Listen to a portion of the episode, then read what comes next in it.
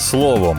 Про найважливіше на ранок 3 лютого 2022-го. Про те, чи є у депутата Трухіна невиконані обіцянки, про ризики, які випливають із планів президента щодо зміцнення обороноздатності держави, про обіцянки політиків щодо забезпечення українських воїнів житлом, а також про наші шанси на проходження опалювального сезону і поточний стан справ у вітчизняній енергетиці. Головні новини та аналітика від слово і діло.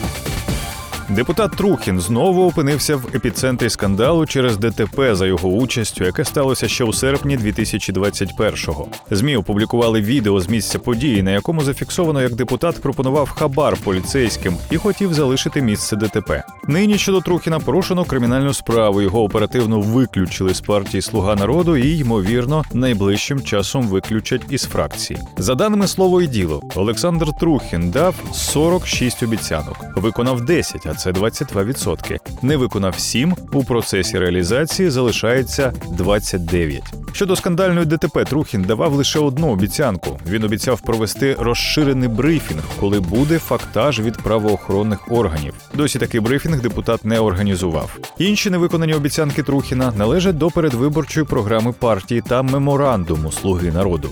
Так, Трухін не виконав обіцянку бути присутнім на всіх пленарних засіданнях парламенту та комітетів. Він пропустив пленарні засідання у липні та восени 2020 року, лютому, березні, квітні та травні 21-го. Загалом він був відсутній на 26 із 257 засідань. Трухін провалив обіцянку підтримувати всі законопроєкти, які передбачає передвиборча програма Слуги народу. Наприклад, він не голосував за законопроєкт про оборонні закупівлі, зміни до податкового кодексу щодо покращення інвестиційного клімату в Україні, законопроєкт 5156 щодо змін до Кодексу України про адміністративні правопорушення, кримінальний та кримінально-процесуальний кодекси України.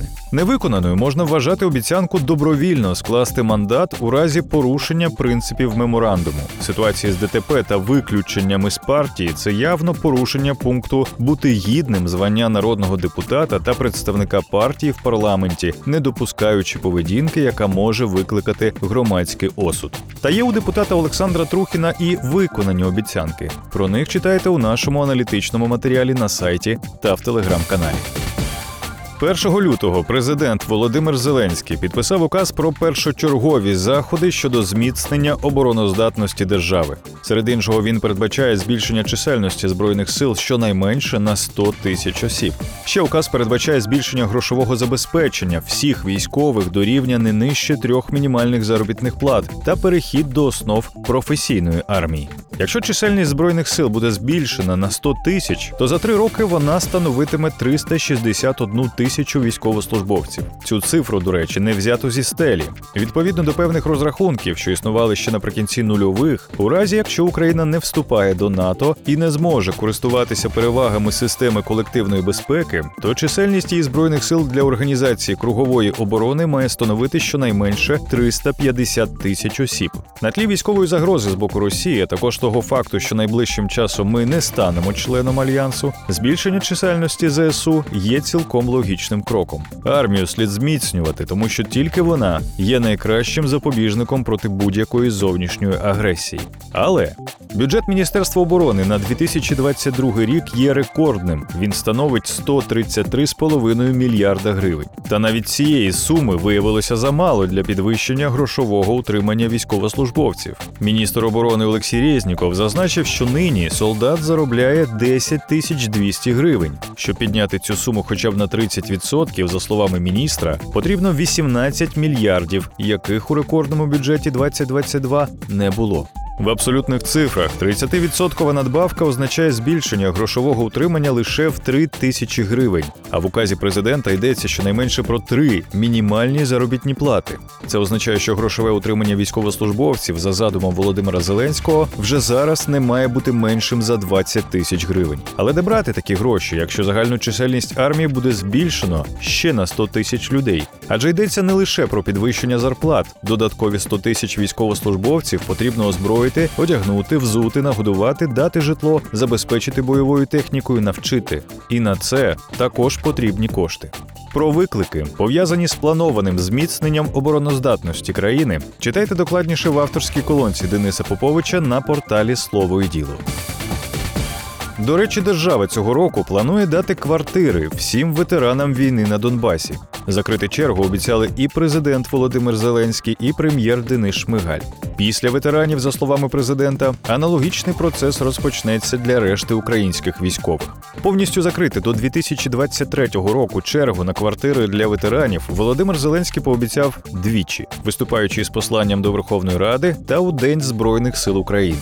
До цього президент вже виконав обіцянку запровадити кредитні пільги на житло для ветеранів АТО ООС. У 2019 році з'явилася нова бюджетна програма обсягом 200 мільйонів гривень з надання пільгового довгострокового державного кредиту переселенцям та учасникам АТО ООС з терміном кредитування до 20 років і річною ставкою 3%. Крім того, Зеленський виконав обіцянку у 2021 році виплатити грошові компенсації на житло близько 500 ветеранам війни та членам сімей загиблих військових. За даними Міністерства у справах ветеранів, компенсації отримали 659 ветеранів війни та члени сімей загиблих, з яких 357 – захисники-переселенці.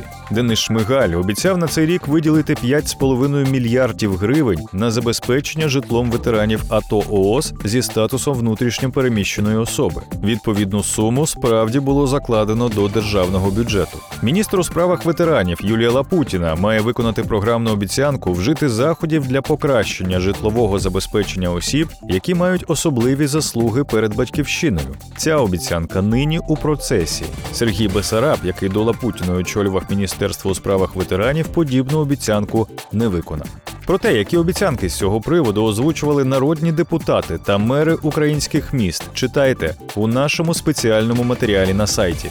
Нагадаємо, в Україні анонсували запуск доступної іпотеки для громадян державної програми Українська мрія.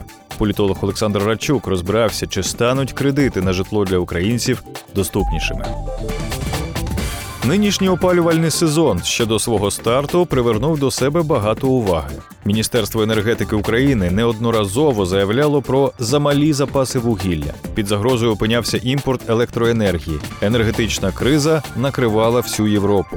Нині, за словами урядовців, ситуацію в українській енергетиці вдалося стабілізувати.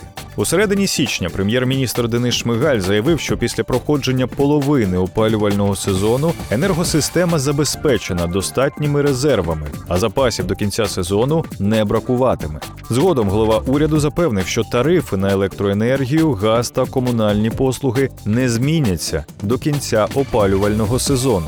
В Міненерго запевняють, що запасів вугілля на складах ТЕС на 200 тисяч тонн більше ніж торік. А за підсумками місяця постачання вугілля перевищує споживання. А от на початку опалювального сезону у відомстві наголошували, що на складах ТЕС є менше половини вугілля від затвердженої Міненерго норми, і в Україні немає достатньої кількості вугілля для проходження опалювального сезону. Слово й діло поспілкувалося з директором спеціальних програм науково-технічного центру Психея Геннадієм Рябцевим щодо нинішньої ситуації в українській енергетиці, що саме зараз відбувається на українському енергоринку та які проблеми можуть виникнути, дізнавайтеся з нашого розгорнутого матеріалу на порталі.